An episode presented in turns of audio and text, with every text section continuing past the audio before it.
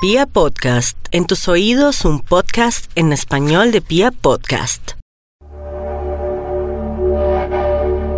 Para ustedes un especial saludo, les habla Ricardo Villalobos, eh, astrólogo. Quiero comentarles cuáles son los alcances del movimiento de cada uno de los planetas, especialmente los planetas rápidos, para este mes de julio del año 2019. Venus y el Sol fundamentalmente están en el signo de cáncer, Marte y Mercurio ya están en Leo y quiero contarles lo que esto significa para cada persona según su signo zodiacal.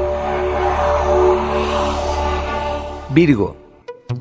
Están en el tiempo de las bendiciones, de las soluciones, de los aliados, de las ayudas, del beneplácito de la vida. Los antiguos a este tiempo le llamaron aquel de la panza llena lo que significa que no necesitan nada. La vida les ofrece todo.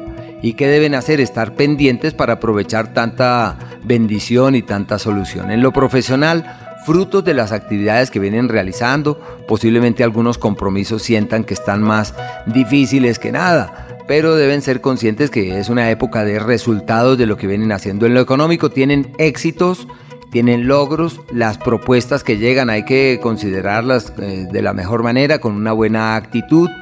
Desde el punto de vista sentimental es una época para reforzar la camaradería, para afianzar los lazos amistosos y todo lo que tiene que ver con esa, ese tema de la palabra se convierte como en el referente en el que vale la pena ampararse para poder tomar así buenas decisiones.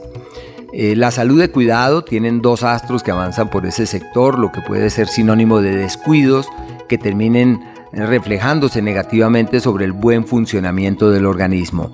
No olviden los Virgo, mantener las rutinas físicas, es importante hacer ejercicio, es de gran estima caminar, hay que salir de la monotonía, de la quietud, de la vida sedentaria y deben aprovechar este tiempo para fortalecerse con el fin de evitar que los malestares que se plantean astrológicamente puedan sobrellevarse de buena manera y encontrar unas soluciones que pensaría yo son soluciones de fondo.